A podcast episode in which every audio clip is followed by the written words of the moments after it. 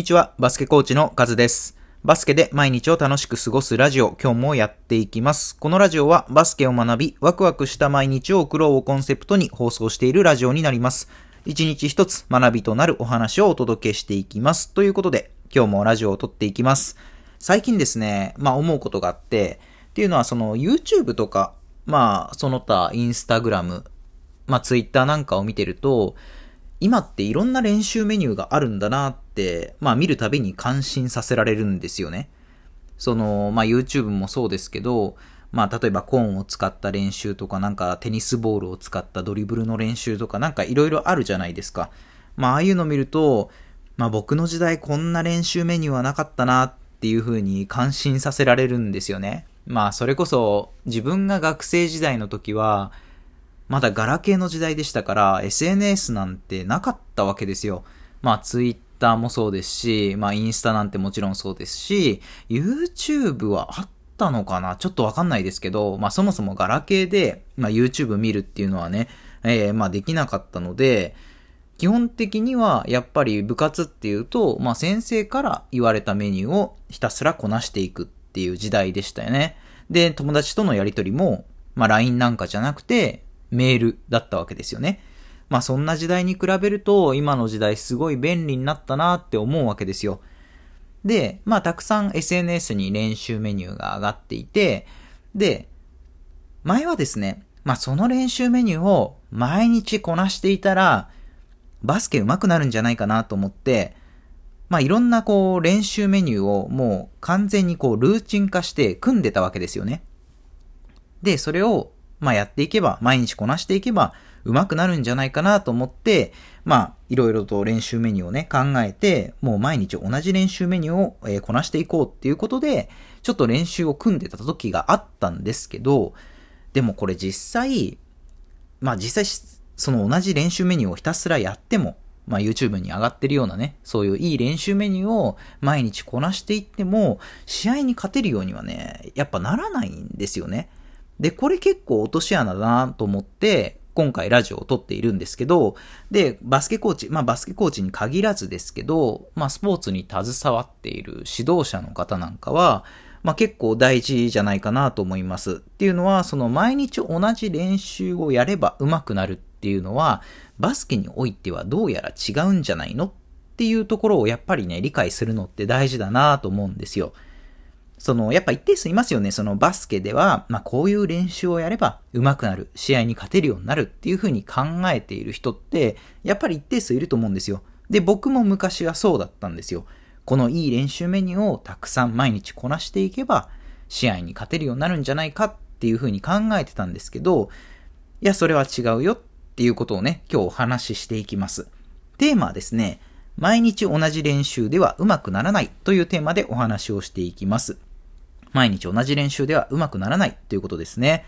で、これ先に理由を言っておくと、バスケっていうのは相手に依存したスポーツだからなんですよね。相手に依存する競技っていうことなんですよ。まあどういうことかっていうと、その相手が何をしてくるかで臨機応変に対応を変えていくっていう、そういうスポーツなんですよね。相手が何をしてくるかでこちら側が対応をコロコロコロコロ変えていくっていう、そういうスポーツなんですよね。まあ例えばですけど、じゃあバスケで言うなら、自分がオフェンスで、自分たちのチームがオフェンスの時に、もし相手がゾーンディフェンスだったら、ゾーンを敷いてきたら、当然ゾーンの攻め方をしますよね。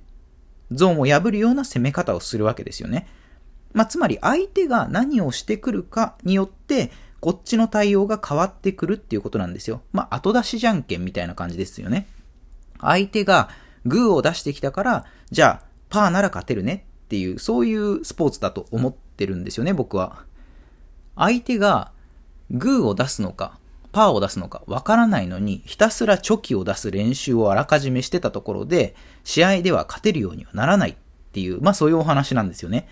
そう、なので、バスケにおいて、この練習をやれば上手くなるっていうのはないわけですよ。それこそね、これから戦う相手が武器を持っているのか持っていないのかわからないのに、事前に一生懸命こう素手で殴り合うようなこう練習をしてても、もし相手じゃあ武器持ってたらどうするのっていう話ですよね。そう。なので、事前にいくら練習を積んだとしても、実際本番になってみないと、相手が何やってくるかわからないっていう競技、それがバスケットボールなんですよ。そう。なので、まあ話をまとめるとですね、同じ練習を繰り返しやれば上手くなるスポーツと、あと、同じ練習を繰り返しやっても上手くならないスポーツっていうのがあるわけですよ。そう、同じ練習を繰り返しやればそれだけ上手くなるよっていうものと、いや、同じ練習いくらやってもそれは試合に勝つことには直結しないよっていうスポーツとに種類あって、前者、つまり同じことを繰り返しやる、ドリルみたいに同じことを毎日繰り返してやっていけば上手くなるよっていうスポーツは、まあ例えば陸上競技とか、まああとはフィギュアスケートとかがそうなんですよね。まあちょっと陸上とかフィギュアやってる人は、いやいやそんな簡単には説明できないよって思うかもしれないですけど、構造上はそうなんですよ。要はその練習量と成果が比例するスポーツっていう、まあ比例しやすいスポーツですね。練習量と成果が比例しやすいスポーツっていうのがあって、まあそれが陸上競技とかフィギュアスケートなんですよね。ただ一方で練習量と成果が比例しにくいもの、しにくいスポーツっていうのが、まあバスケットなんですよね。まああとはサッカーなんかもそうなんですけど、まあこれ共通して言えることは、その邪魔が入るか入らないかっていう考え方なんですよ。邪魔が入るのか、邪魔が入らないのかっていうところなんですね。バスケは邪魔が入りますよね。ディフェンスもいますし、まあサッカーもそうですよね。オフェンスとディフェンスがいるわけですけど、陸上競技にディフェンスはいないですよね。例えばひゃくメートル走で隣の選手を妨害したら、その人は失格になっちゃうわけですよ。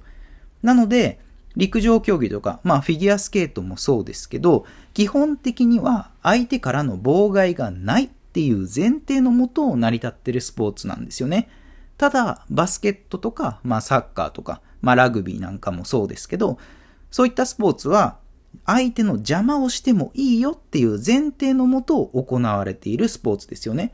そう、なので相手ありきのスポーツなんですよね。そこをまず理解することがものすごく重要なんですよ。そう、なので練習を考える上で大事な考え方としては、まず自分がやっているスポーツ、まあバスケでも陸上でも、まあフィギュアスケートとかでも、まあ何でもいい、サッカーでも何でもいいんですけど、野球でもね、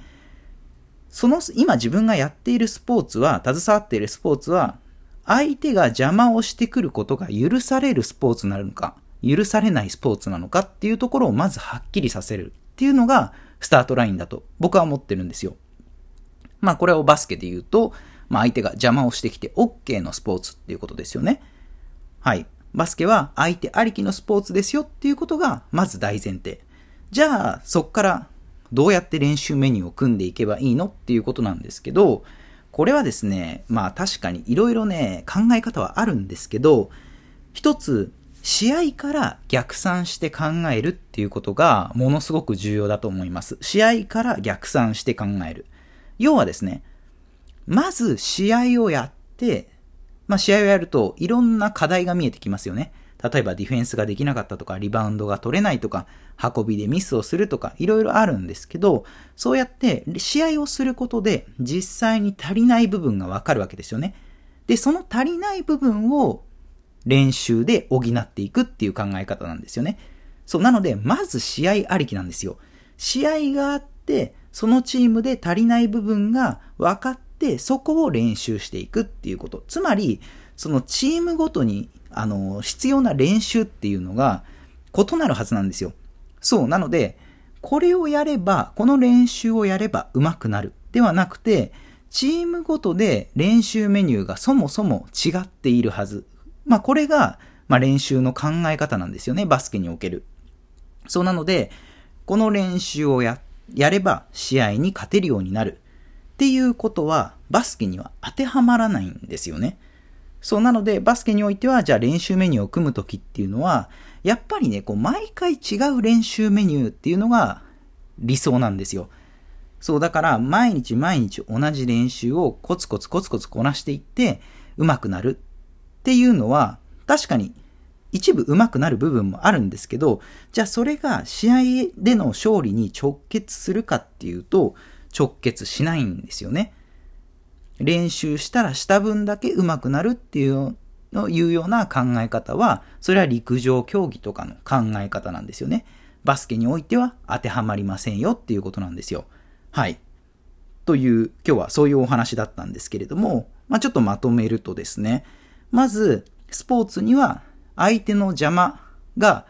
入ってもいいスポーツと、相手から邪魔されちゃいけないスポーツっていうのがあるっていうことですね。で、バスケットは相手に依存するスポーツ、つまり相手を邪魔して OK のスポーツなので、そもそも相手を邪魔しちゃダメっていう陸上競技とかフィギュアスケートとは、まあ、考え方が全く違いますよっていうところですね。じゃあ練習メニューはどうやって組んでいけばいいかっていうと、試合から逆算して考えるっていうことですね。まず試合を行って、そこで足りない部分が分かって、その足りない部分を補うために練習メニューがあるっていう考え方ですね。なのでバスケにおいては練習メニューは毎回異なっていく、異なる、違った練習メニューを行っていくっていうのが理想ですよっていう、今日はそういったお話でした。はい。ということで、今回は毎日同じ練習では上手くならないというテーマでお話をしてきました。では今回の内容は以上になります。また次回もお会いしましょう。さようなら。